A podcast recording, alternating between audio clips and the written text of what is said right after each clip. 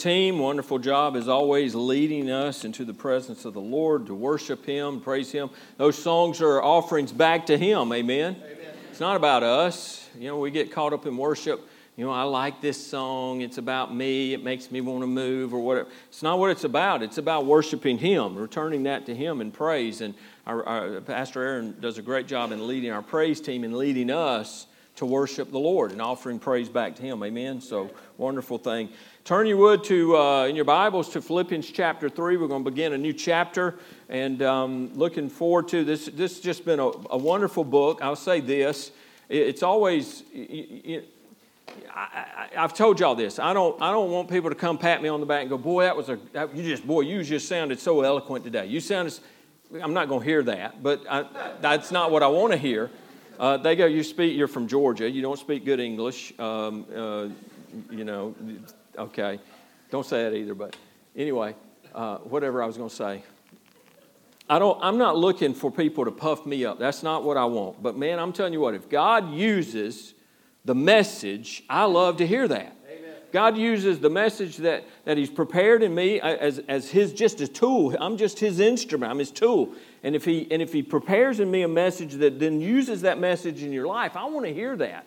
And so as we've over the weeks that we've done this study in Philippians, and this this book that we often call the book that's the joy book, and we've learned already it's not it's not a book about joy. It's a book about Jesus. And it's about the joy that comes from him, from our focus on him. But I have heard several testimonies of folks who have either said, I got my joy back. I'm joyous. I have joy in my life for the first time. I could name two people right now who've told, told me that. And it, I almost want to weep when I hear that because that's what you want to see. It's the Word of God impacting lives. Amen? Amen?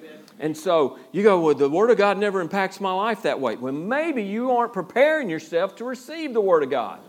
Come in ready to hear it. Come in, pray right now. Pray right now before we get started. Lord, speak to my heart. Help me not to hear Pastor Conrad. Help me hear from you. Help me hear your word. And Lord, even if it's something that he doesn't say that you want to get to me about, get to me. I open myself to hear from you today. Be ready to receive. Be humbly come before His Word and then obediently respond to what He does. And you can have those moments. You can have that joy. That's what this book is about, is as, as Paul teaches us and, shares with us these things. We preached a message earlier on. I'm getting a little ahead of myself, but we preached early on the joy stealers. In each chapter, there's really a focus of things that steal our joy. Man, if we'll focus on these things, we stop that joy stealing and we stay with joy. Amen? So let's, uh, let's get started here. And the title of the message this morning is this as we continue in I don't remember what I called this series. Um, my mind, my, my, I write it down because my brain slips anyway, but it's really slipping these days. Um, joy unspeakable and full of glory. I was looking and I didn't see it up there, but uh, joy unspeakable. So I think this is about the 12th message in this series. So we begin chapter 3, but the title of the, the, this message today is What Are You Counting On? What are you counting on? We're going to look at, I think, the first nine verses, and we may actually next week back up and catch a few of these again, but we're going to look at the first nine verses. Verse 1 says, Finally, now, Paul just shows you he is a good, he had to be a Baptist. He is a good Baptist preacher because here he is right in the middle of the book. And when everybody's going, okay, okay, he says, finally, and they think he's wrapping it up. No, he's got two more chapters to go. finally, finally. No, no, no. He's just catching his second wind. That's what he, Finally, I caught my second wind because here we go. Uh, so finally, my brethren, rejoice in the Lord. Have we heard that? Boy, we've heard that a lot. And he says, Rejoice in the Lord. For me to write the same things to you is not tedious, but for you it is safe. He, you know what he says?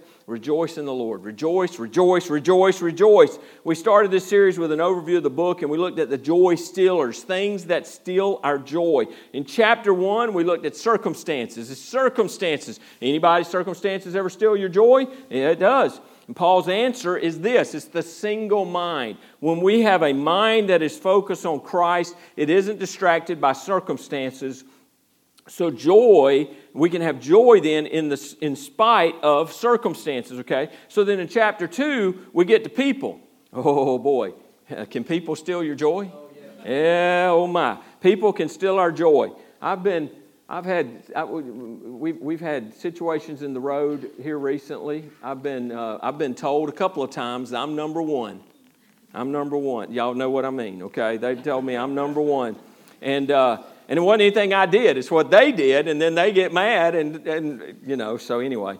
Uh, people, they can steal our joy, but Paul teaches us about the submissive mind in chapter 2. And what that is, is having the mind of Christ. So our mind in chapter 1 is set on Christ. We're single minded, our focus is on Him. In chapter 2, then, because of a mind focused on Him, we have a mind like His. We get the submissive mind, having that humble mind.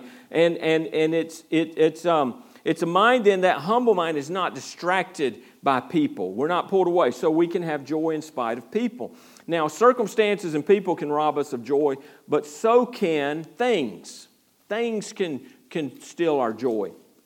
And that's the thief that Paul deals with here in chapter 3. Paul answer, Paul's answer to the thing, the, the thief of things is this it's the spiritual mind. So we've looked at the single mind, the submissive mind. And now in chapter 3, we're going to look at the spiritual mind. In verses 18 and 19, he described professing Christians who minded earthly things. They, they didn't have the spiritual mind, they have an earthly mind. Uh, but then in verse 20, he describes the believer with the spiritual mind. And the spiritual mind is the mind that minds heavenly things. So um, it, it's really looking at things from a heavenly perspective. Now, remember, we were talking early on about, about Philippi, and it's a colony of Rome. It's a Roman colony, and it really was, when, when we talked about what it was like there, it, they spoke the language of Rome. They used the, the writing of Rome. If you went around, everything was written in, in their, their language. They spoke it. They dressed in the dress of Rome. So it was really a Rome away from Rome. It's what it was. A little play on words there, okay? I have to tell you because I'm from Georgia, and you go, he wouldn't have thought of that. But Rome away from home, home away from home. So if someone was there, they felt like they were in Rome. It's a little Rome. And in the same sense, the people of God are a colony of where? What are the people of God? We're a colony of where?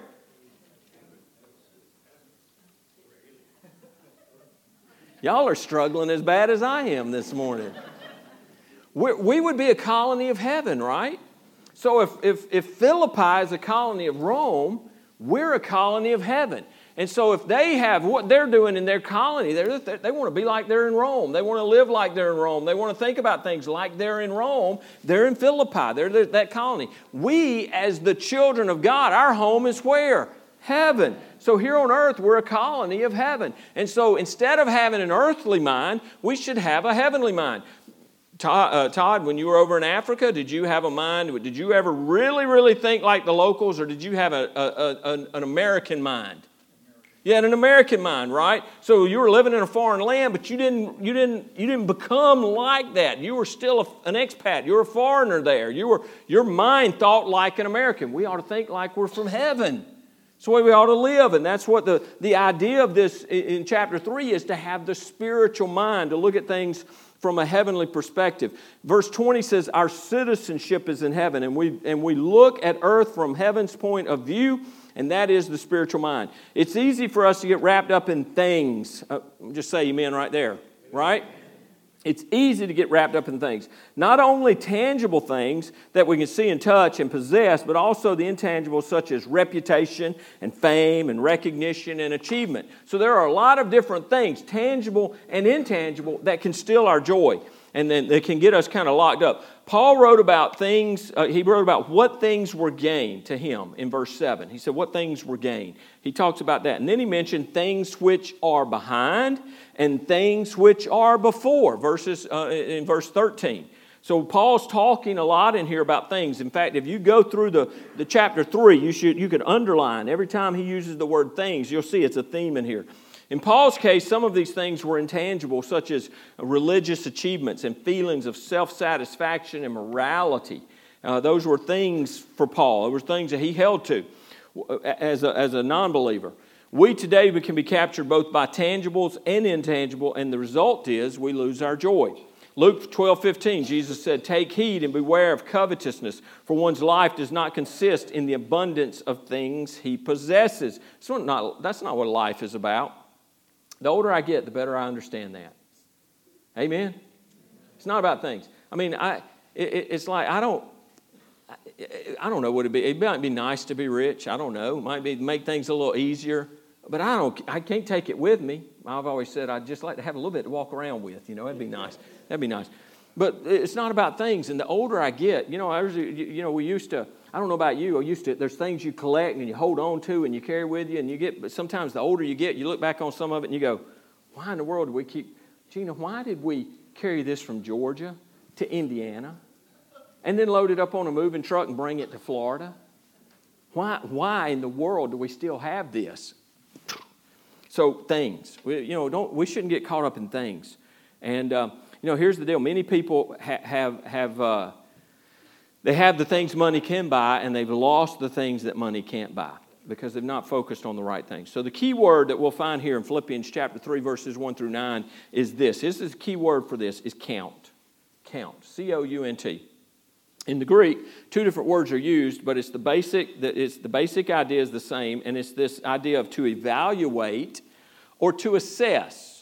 Okay, so if you're counting something, you're evaluating it, you're, you're taking an inventory, you're assessing it, you're trying to understand what's going on there. But that's what he's talking about in verses 7 and 8. There's two words there used, but it's this idea of evaluating or assessing, and that's this word count. Socrates said, The unexamined life is not worth living. And it's sad how few actually sit down to seriously weigh out, again, to evaluate or to assess their values. Their values. We don't often sit down and assess our values that control our decisions and the direction of our life. You know, you know what happens when we don't do that, right? We just kind of float along if we're, if we're not assessing our values and, and, and, and counting that and looking at that, you know what? We can be way off base in our decisions in the, in the direction of our life. We need to be counting, we need to be assessing our life. Why do many Christians today fail to experience real Christian joy? Because many are slaves to things. Again, tangible things or intangible things.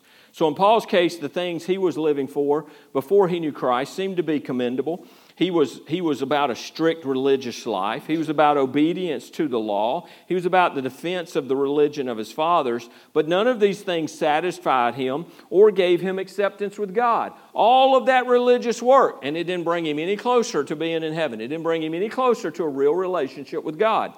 Like most religious people today, Paul had enough morality to keep him out of trouble, but not enough righteousness to get him into heaven.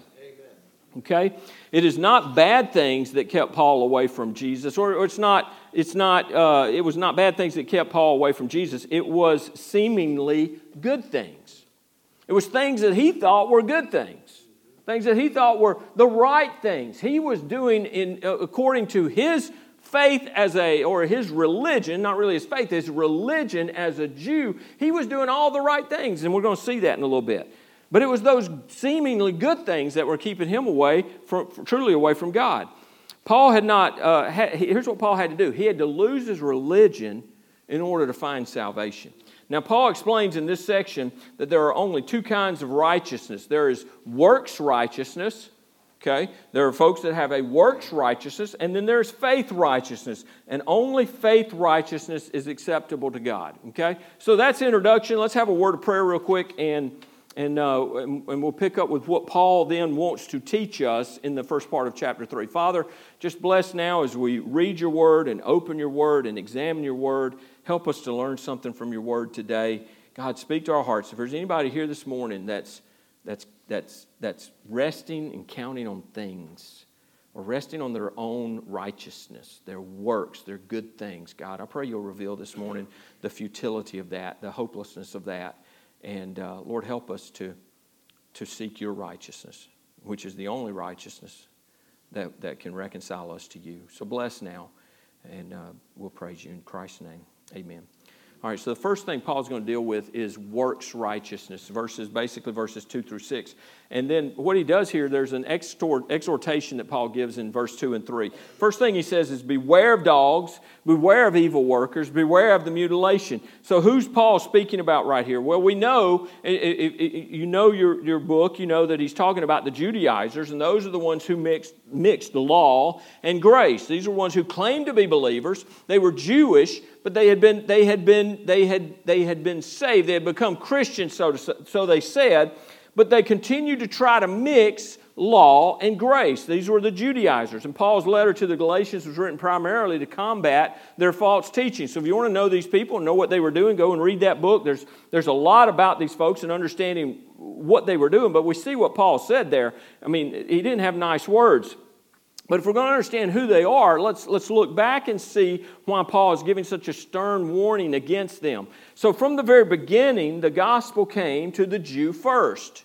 Gospel came to the Jew first. You can look at Acts chapter 3, verse 26. You can go to Romans chapter 1, verse 16. And we see there that the gospel came to the Jew first. The, the first seven chapters of Acts deal only with the Jewish believers or with Gentiles who were Jewish converts. You can look at chapter 2, verse 10, look at that as a reference. But those first seven chapters, you're going to see that, that it, was, it was the Jews or Jewish converts who were becoming believers. Then in Acts chapter 8, the message went to the Samaritans. But this didn't cause too much of a commotion since the, the, the Samaritans were at least partially Jewish. Okay, so they were, they were partially Jews, so that, that didn't create a big problem.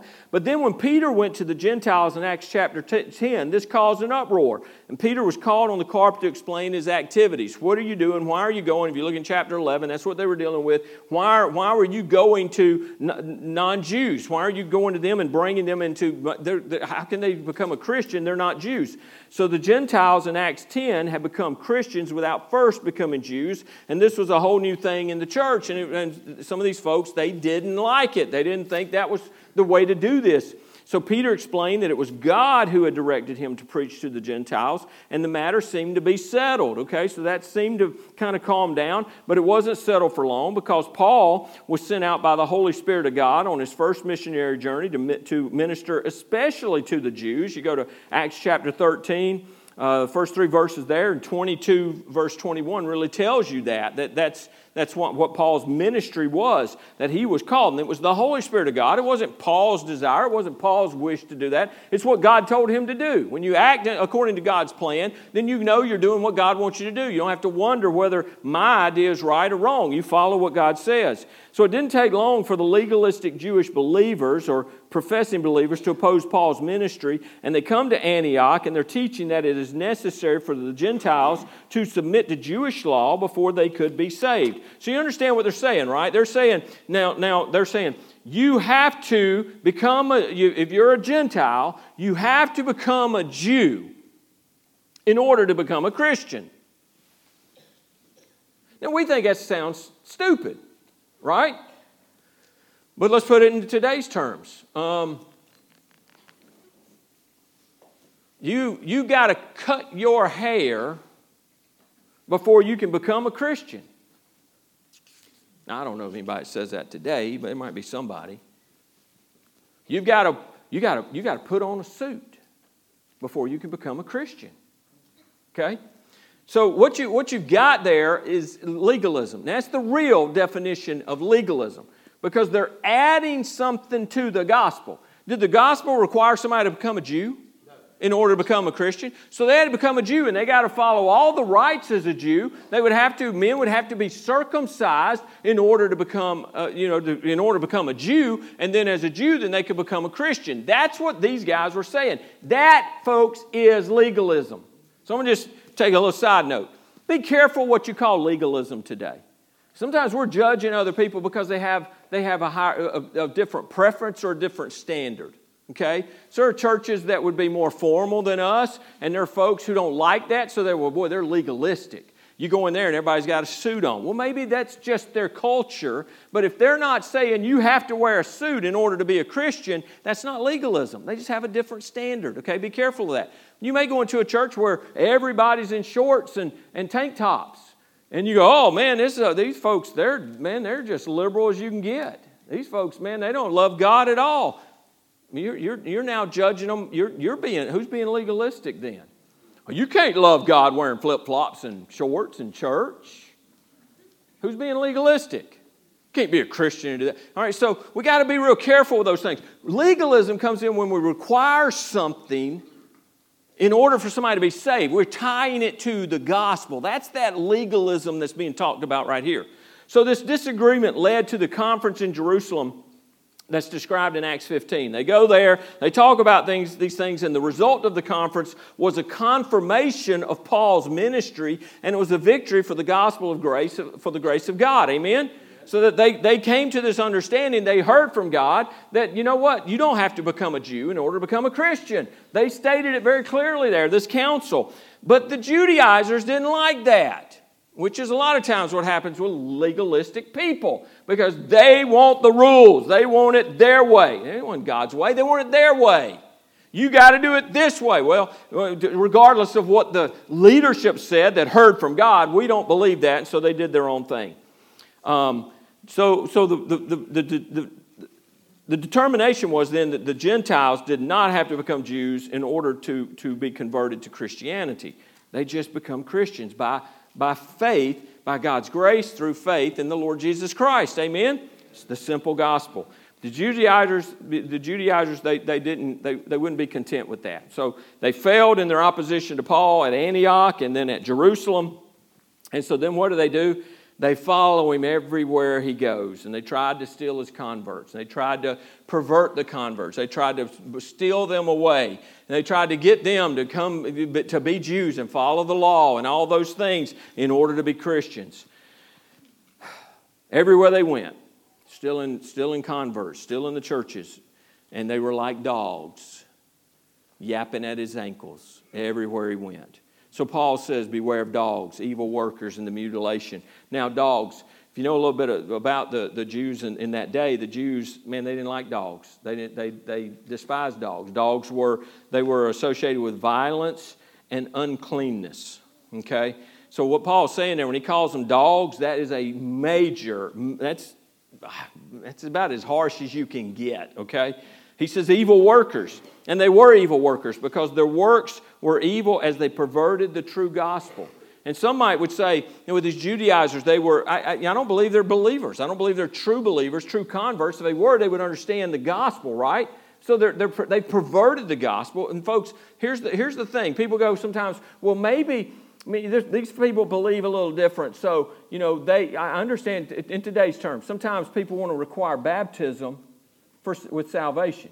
You know, you, you believe by faith, but you have to be baptized. And if you don't get baptized, it's baptism that really saves you. If someone says that, I've heard people go, well, you know, you know, what they're believing is someone believes by faith, so they're really saved then. And they may be wrong about the, the, the, the fact they need to be baptized. They may be wrong on that. So they're, they're really Christians. They're not. They're not because they're not believing the true gospel. It'd be like saying, well, they're believing, they're following Jesus, but they don't believe that Jesus was born of a virgin. They just don't believe that, but they're following Jesus. Well, listen, if Jesus wasn't born of a virgin, if you don't believe that, then he's not God. You're following a false God. You're, you're worshiping then a false God. If, if he wasn't virgin born, he's not God's son. If he wasn't, well, I don't know if he was sinless. I don't know if he could have been sinless you know, I, I, just don't know if I believe that, but I, I follow him and I love Jesus. Well, you, you love someone that's a liar then. Because who you're following is a sinner. If he wasn't sinless, he's just another man. So you see the importance of a pure gospel. And if someone's adding to it or taking away from it, they've now perverted the gospel. They're not believers. These folks weren't believers, they were workers of evil in the name of God. And Paul calls them, he calls them the mutilation. Acts 15 1, and certain men came down from Judea and taught the brethren, unless you are circumcised according to the custom of Moses, you cannot be saved. Was that the gospel? That's not the gospel. That's a perversion. It's not true.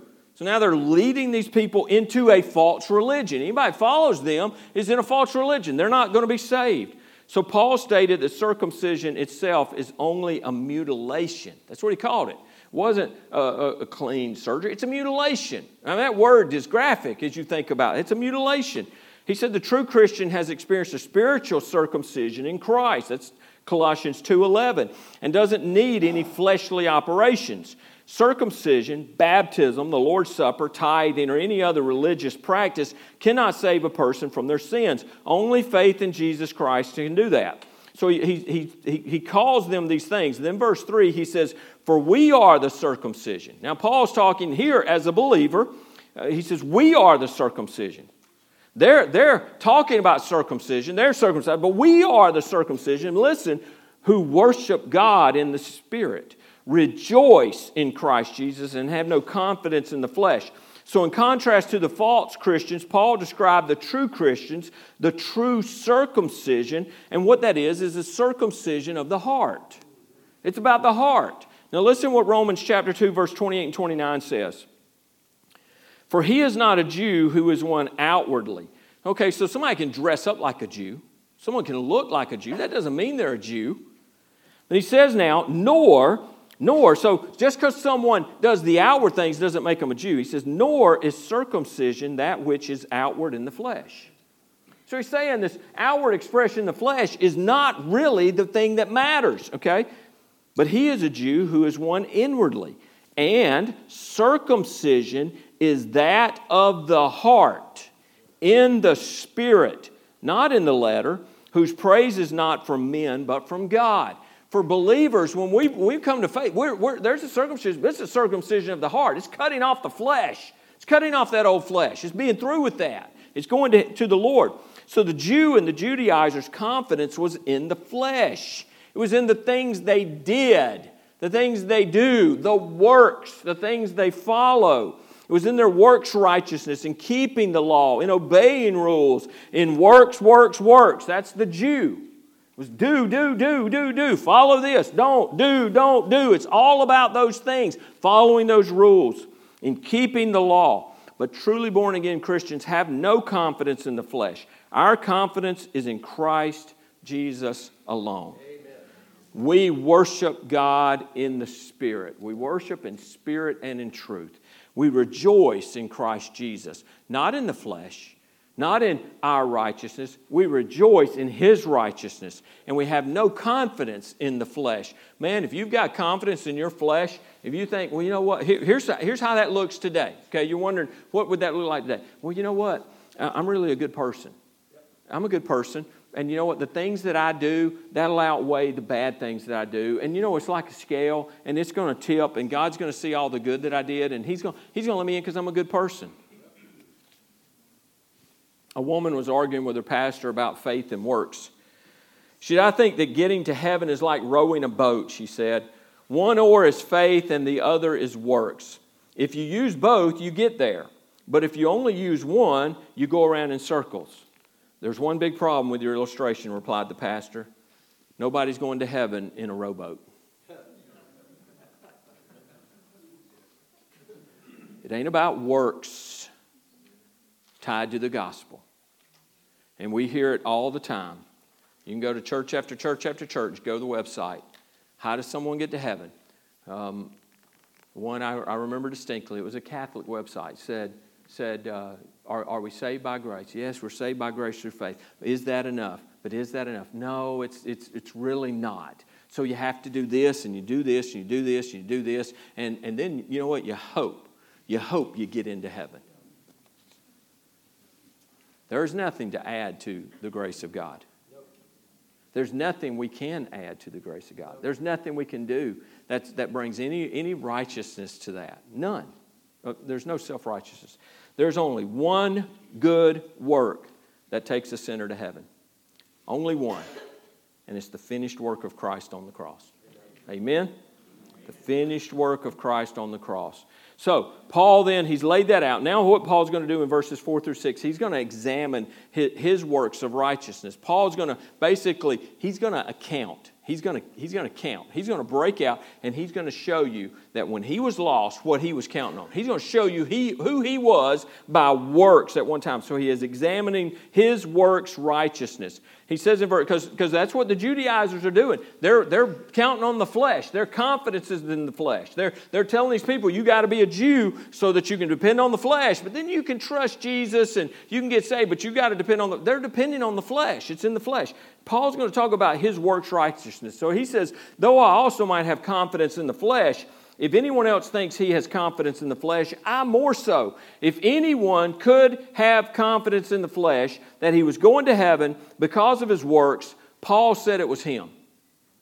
And we're going to look at it and see. And I'll tell you this going into this Paul might have had, perhaps he had the greatest works resume ever.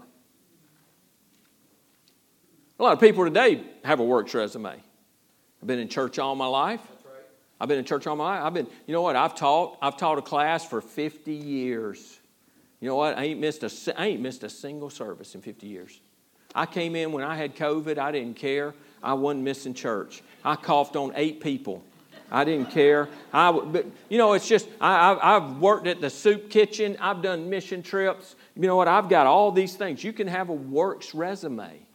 And you think those things are what are going to carry you. Paul, but I think, I really think he's looking at this. Paul may have had the greatest works resume ever. Verse 5 he says, circumcised the eighth day of the stock of Israel, of the tribe of Benjamin, a Hebrew of the Hebrews. See, Paul wasn't a converted Gentile who embraced the religion of the Jews. Paul was a true Jew. Circumcision on the eighth day was an exclusive privilege of, of, of, of one of pure blood. So if they weren't, if they weren't a Jew of the Jews, if they weren't, a, you know, if they were not a Jew, they weren't, they weren't going to be circumcised on the eighth day. His parents were not converts. He was by blood an Israelite. He was of the stock of Israel. He was from the tribe of Benjamin. He came from the tribe which gave Israel their first king, um, which never swerved from its allegiance to the house of David. He had royal blood flowing in his veins as a Jew. Paul's human heritage was something to be proud of as a Jew, there, was, there, were, there were others that could say a lot of things. Some could taste, tra- trace their heritage back. Paul could take it back to Judah. And he was of the stock, he was of that tribe of Benjamin. What a great tribe. They never went astray. You look at, you look at his, his, and he didn't have anything to do with that. He was born into that. Yet, there was a lot of pride in that. That was a thing. He's holding on to that. How many of us hold on to things like that? He was holding on to that. Then it says, concerning the law, of Pharisee. Now getting into what he actually did. In Paul's day, a Pharisee had reached the very summit of religious experience, the highest ideal a Jew could ever hope to attain.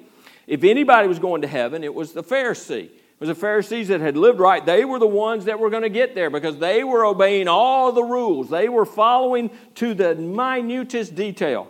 Paul held to Orthodox doctrine and he tried to fulfill the religious duties faithfully. Then it says, concerning the righteousness which is in the law, blameless.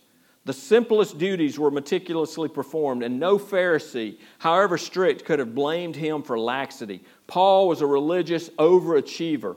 Concerning justification, which the Jews say was obtained by an, an, observance of the law, Paul had done everything so conscientiously from his youth that in this respect he was blameless he could, with more confidence than most of them, expect that justification which the law appears to promise. He could, he could hope for that, he could expect that.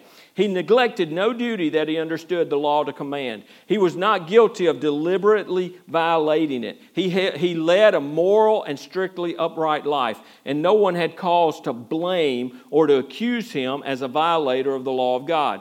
There's every reason to believe that Paul, before his conversion, was a young man of, of proper behavior, of upright life, and, and entire integrity, and that he was free from the indulgences of vice or passion into which young men often fall. Paul didn't give in to those things. He didn't follow those things. He stayed true. He was blameless. Paul, being kept, uh, having kept the letter of the law, was blameless in the eyes of fellow Jews but he was not sinless. Understand this. It's not, the scripture's not saying that he was sinless. He acknowledged even, uh, even the Pharisees would sin, but they had ways of covering their sin and taking, as the, all the Jews did. He wasn't saying he was sinless, but he was blameless. According to the law, he was blameless. What a resume. He not only lived his religion, we see that. He was, man, what a Jew. He's a Jew of the Jews. He's a Pharisee. He's a blameless Pharisee. Then look, not only did he live it, but he defended it. In verse 6, it says, concerning zeal persecuting the church. Single handedly, he attempted to stomp out all remembrance of Jesus of Nazareth and every disciple and believer. He assisted at the stoning of Stephen, Acts chapter 7, and after that, he led the attack against the church in general, Acts chapter 8. And Acts chapter 8 3 says, For as Saul, he made havoc of the church, entering every house and dragging off men and women, committing them to prison. So listen, every Jew could boast in, his own blood heritage, though you know they couldn't take any credit for it, but they had pride in it. Some Jews could boast in their faithfulness to the Jewish religion. But Paul could boast of those things plus his zeal in persecuting the church. When Paul looked at himself, he looked at others, or, or looked at others, he considered himself to be righteous. He was self righteous, he was works righteous. According to his belief at that time, he had done everything that, that he needed to do. He was doing it to the nth degree. He was so zealous and passionate about it. He believed he was good. He was, he was going to get there based on his works. But then Paul came face to face with Christ on the Damascus Road. And he saw himself compared to the perfection of Jesus Christ, and instantly he was confronted with his lack of righteousness. There's nothing that confronts our self righteousness more than coming face to face with Jesus Christ. In the presence of God, all those things we hold on to that we think are, are, so, are so important the intangibles and the tangibles wow, they just melt away in the presence of the Lord. Amen? His, he was confronted with his lack of righteousness he was confronted with his lostness. He was confronted with his sin and his absolute hopelessness. Jesus revealed to him his righteousness, Jesus' righteousness, and convicted Paul of his sin and need of righteousness that he did not possess. So here's Paul with the greatest works resume ever, and it just melts and evaporates in the presence of Jesus. He was thoroughly convicted and gloriously saved. Amen. Praise God. He just changed. And with Paul's conversion, his perspective changed. He now has the spiritual mind. Not instantly, but, but as he grows and as he's writing this, he has the spiritual mind and he views his life from a heavenly perspective. He assessed his life before Christ and after Christ. He accounts for the things that he held so important before salvation and as opposed to after. And so now he compares what he was, his works righteousness, to what he sees here in verse 7 through 9 of faith righteousness. And uh, we'll read verse 7 through 9. It says, But what things were gained to me? What things? We see it there. What things were gained to me? These I've counted loss for Christ. Now, he didn't say some things. I think it's all things, and we see that later in the next verse. But what things? Whatever, whatever it was that I thought was gain, my, my, my Jewish heritage, my being a Pharisee, my, my zealousness in persecuting the church, my blamelessness before the law, all these things counted up. You know what? I've counted them all loss, all loss for Christ. Yet indeed, I also count all things. So he, the, the, the, umbrella just got bigger. I count all those things. Those things I would count as gain for me, but I count all things. And you know what? Being a, being a Pharisee would have been profitable. And, and in the things he was doing, he would have made a good living. People knew who he was. They would, have, they would have liked what he was doing. People would have given him money. He would have been paid well. He would have had a good life in that regard. Um, he, he probably, and he had fame, he had recognition, he had, people knew who he was. He had, you know, he, all these things. Indeed, I count all things, all things, loss, for the excellence of the knowledge of Christ Jesus my Lord. Now, I may be wrong, but I think that may be the only time in Scripture where, where Paul actually says that, Christ Jesus my Lord. We know he's born again, but I think that's the only place in Scripture where he actually says, Christ Jesus, my Lord, for whom I have suffered the loss of all things. For my Lord, Jesus Christ, I've suffered the loss of all things and count them as rubbish. As rubbish. I want to without getting too graphic, let me tell you what that word is rubbish. It's stuff you're going to discard, it's trash, it's waste, it's sewage. That's what Paul says. I count all things, all things outside of Christ are rubbish that I may gain Christ. Now, he wasn't saying that I might get saved. I'm not trying to get rid of those things. Paul was saved. He wanted to gain more of Christ and be found in him, not having my own righteousness. What was Paul dependent on before? The law, his righteousness. His righteousness according to the law. What does he say now? That I, that I can be found in him, not having my own righteousness, which is from the law, but that which is through faith in Christ, the righteousness which is from God by faith. That is the only faith that can get us to God. That is the only righteousness that, is, that can get us to God, is a faith righteousness, not a works righteousness. And I think about this all things. You know, there's things that, that eh, eh, I can't even try to name them all because everybody in here will have a different picture in their mind of the things in their life. But what are the things in life that you hold on to? What are the things in your life that are so important to you?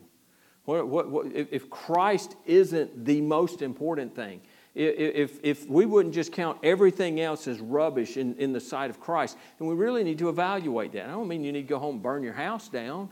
It's not, don't, not what I'm saying. But man, the things in our life shouldn't be, we shouldn't be counting them and, and, and, and, and, being, being deterred by them or being distracted by them, being pulled away by them. Our focus should be on Christ and it's on His righteousness. You know, I think about, I thought about this quote.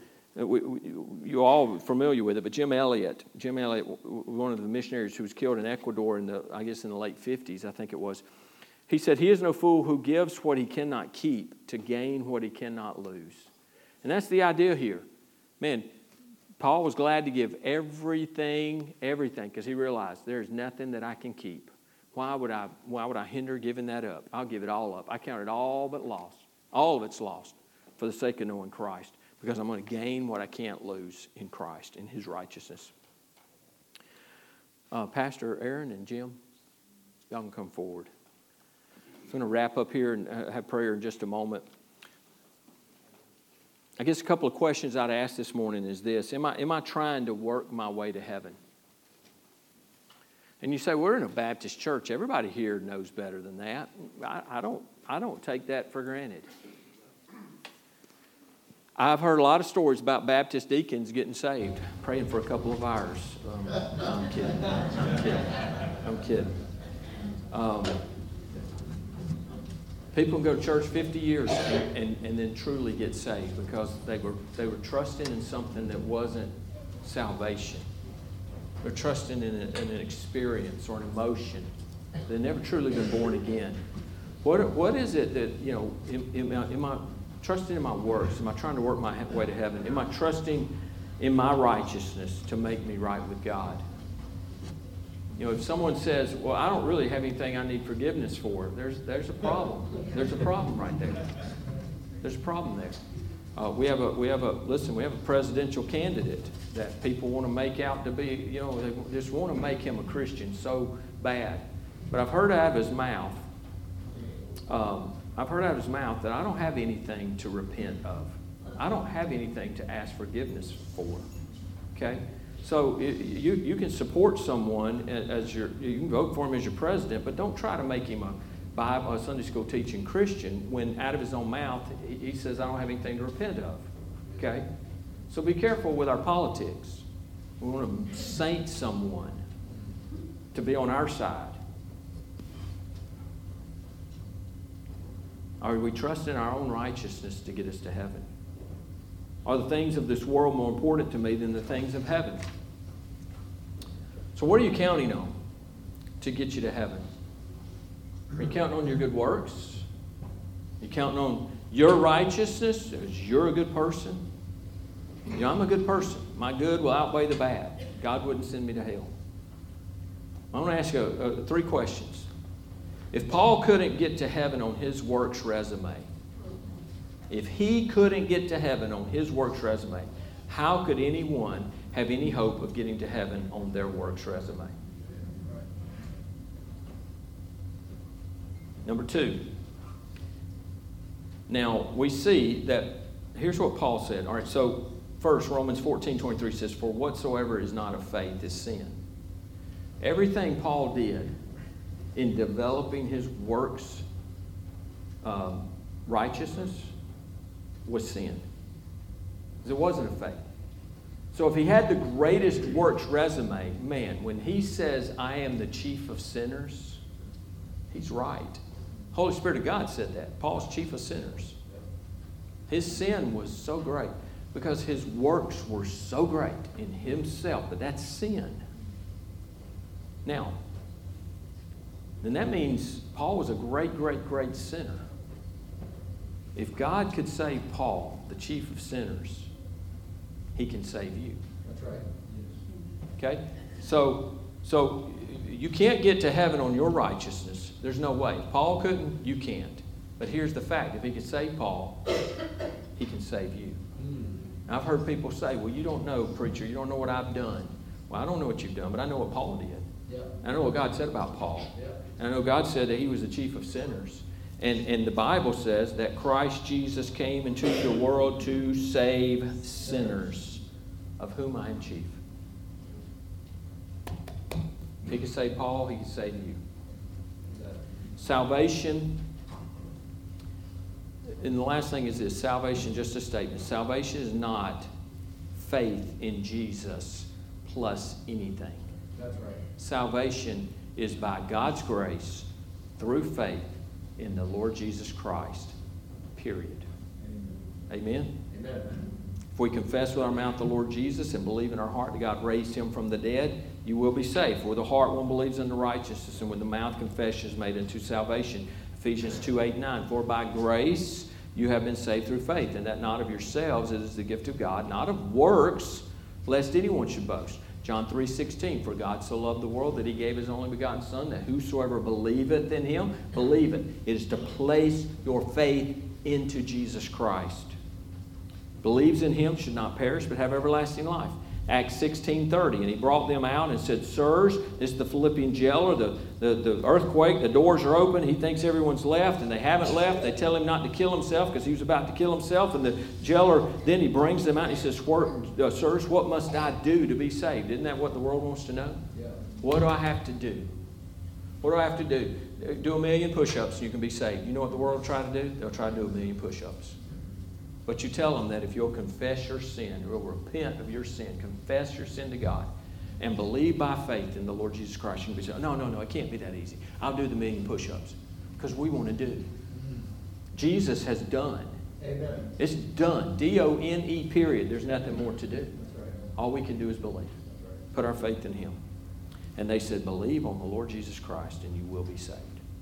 This morning, uh, obviously, this message was an evangelistic message today. Maybe, maybe you're struggling with works. But it may not be just about works, because he talks about all things. Maybe this morning you are a believer, but your joy's been stolen a little bit because I'm focused on things. My focus is too much on work or money or possessions or positions or power or popularity. There's any number of things. It's what things have a grip on us. It'd be a great day to come to the altar and just throw some things up here and leave them there. Trust on the Lord. Just lean on Him. Let Him bring that joy back in your life. But if today you're trusting in works, you're trusting in your righteousness, I hope you'll come out. I'd ask you to just step out, come down here. I'd love to talk to you and, and introduce you to Christ this morning. Don't worry about who's looking. Let them worry about themselves. Don't worry about them. You worry about you and what God's doing in your life. Like I said before, come humbly before the Word respond obediently to what God wants to do in your life.